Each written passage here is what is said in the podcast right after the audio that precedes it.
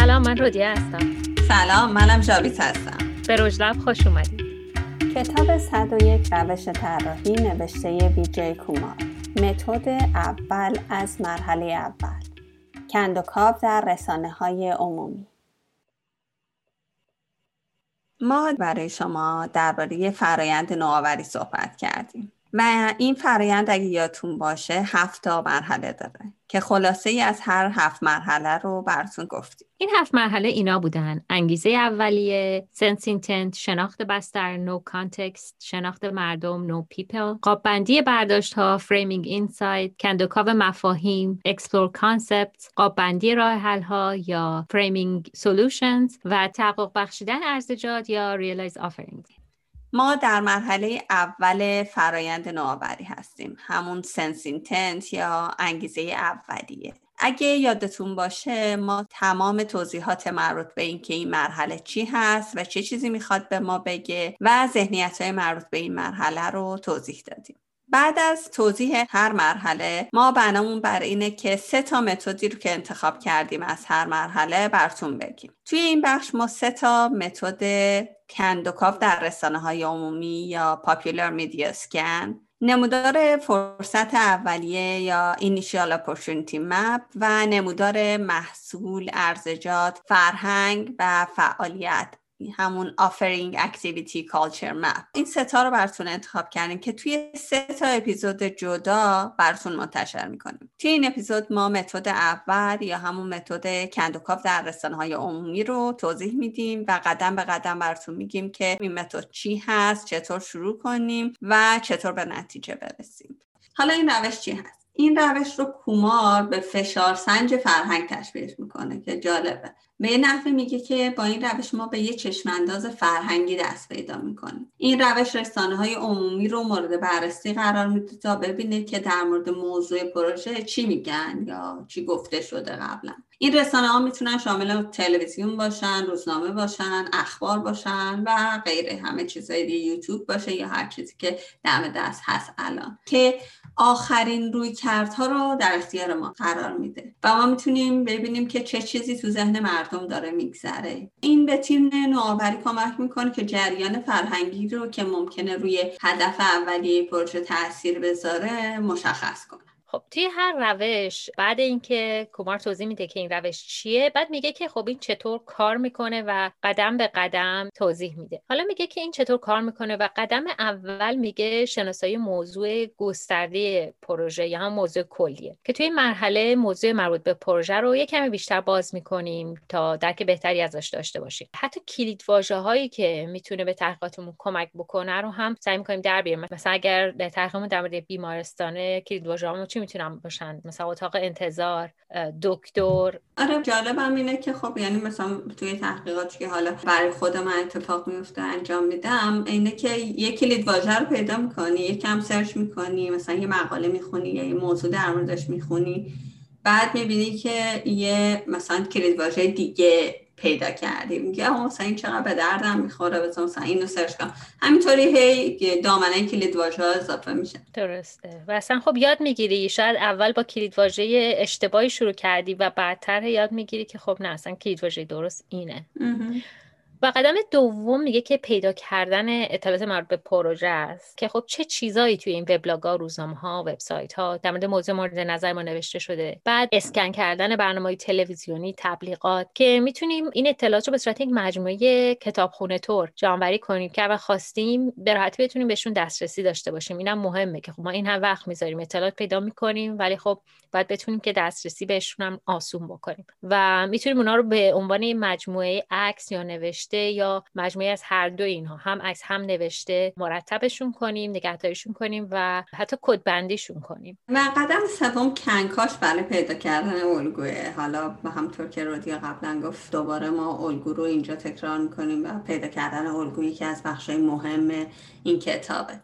پیدا کردن یه الگویی برای اطلاعاتی که در مورد موضوع مورد نظر ما وجود داره به ما کمک می‌کنه که یه برداشتی از روند فرهنگی در حال شکلگیری پروژه داشته باشیم قدم چهارم اینه که بیایم به موضوعات و مباحث مجاور نگاه کنیم. حالا این یعنی چی؟ بعضی وقتی یه روندی که در حال شکل گیریه روی چیزای دیگه هم تاثیر می‌ذاره. مثلا ورود موبایل و ساعت های هوشمند به آدم کمک کرد که زندگی سالم تری داشته باشن. به این دلیل که می‌تونستن بعضی از علائم حیاتی خودشون مثل ضربان قلب و اینجور چیزا رو بررسی کنن. و قبل از اینکه این مشکل جدی پیش بیاد ممکن بود اختاری دریافت کنن و بتونن بهش رسیدگی کنن. بنابراین به این موضوعاتی که همجوار با موضوعی که داریم تحقیق می‌کنیم اتفاق میفتنم توی این روش باید توجه حالا می‌رسیم به قدم آخر.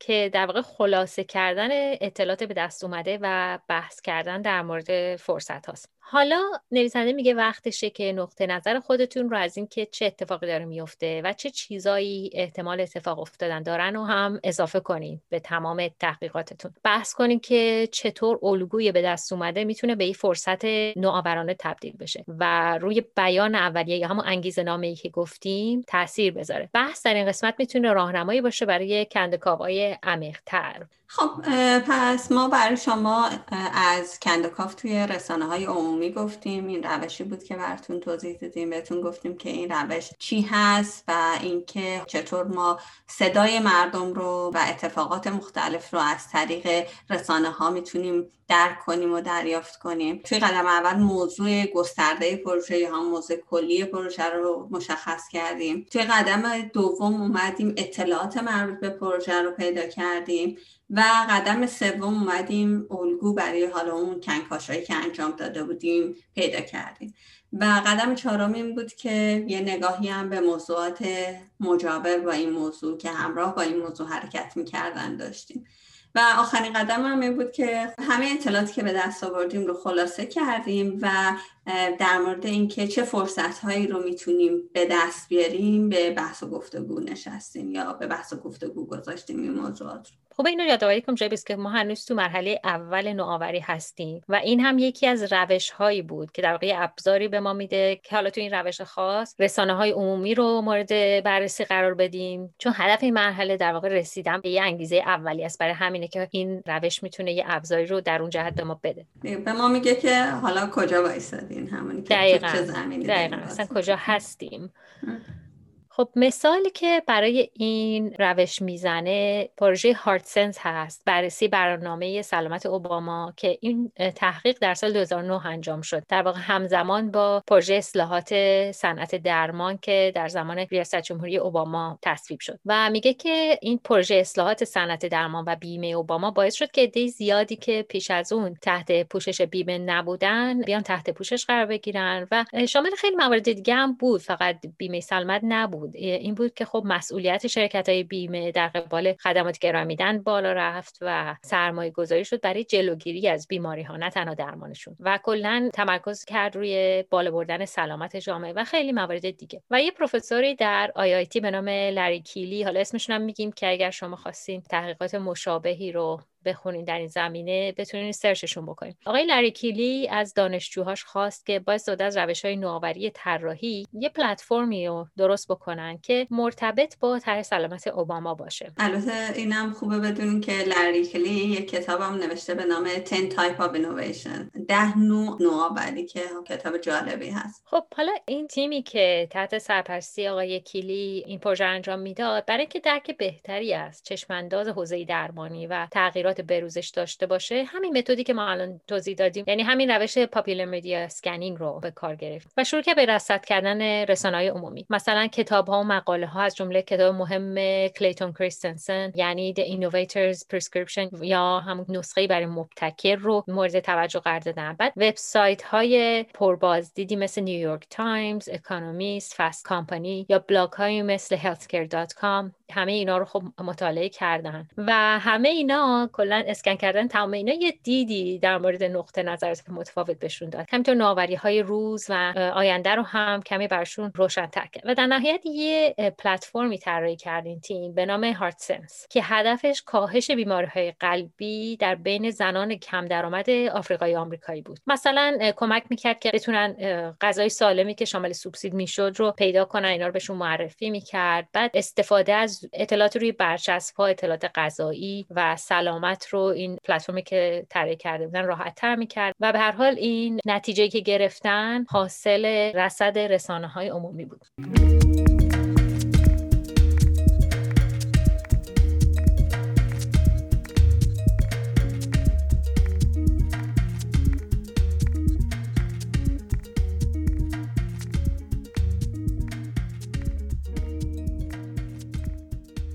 ما براتون تا الان در مورد خود انگیزه اولیه مرحله اول از فرایند نوآوری صحبت کردیم که توی اپیزود قبل بود و ذهنیتاشو براتون گفتیم مثالاشو زدیم. توی این اپیزود براتون متد پاپولار میدیا اسکن رو گفتیم و در مورد مراحل مختلف این متد براتون صحبت کردیم و یه مثال زدیم. توی دو تا اپیزود بعدی ما همچنان به معرفی متدهای این مرحله می‌پردازیم که دو تا متد رو ما براتون انتخاب کردیم. یکی متد نمودار فرصت اولیه یا Initial Opportunity Map و اون یکی نمودار محصول فرهنگ و فعالیت Offering Activity Culture Map. که این دوتا متدای خیلی جذاب و جالبی هستن. همطور که بهتون گفتیم برای هر مرحله از فرایند نوآوری ما سه تا متد رو انتخاب کردیم. اینها همه متدایی نیستن که توی کتاب هستن. مثلا برای این بخش حدود 14 تا متد وجود داره که ما سه تاشو براتون سه تا از اونایی که حالا پرکاربردتر بودن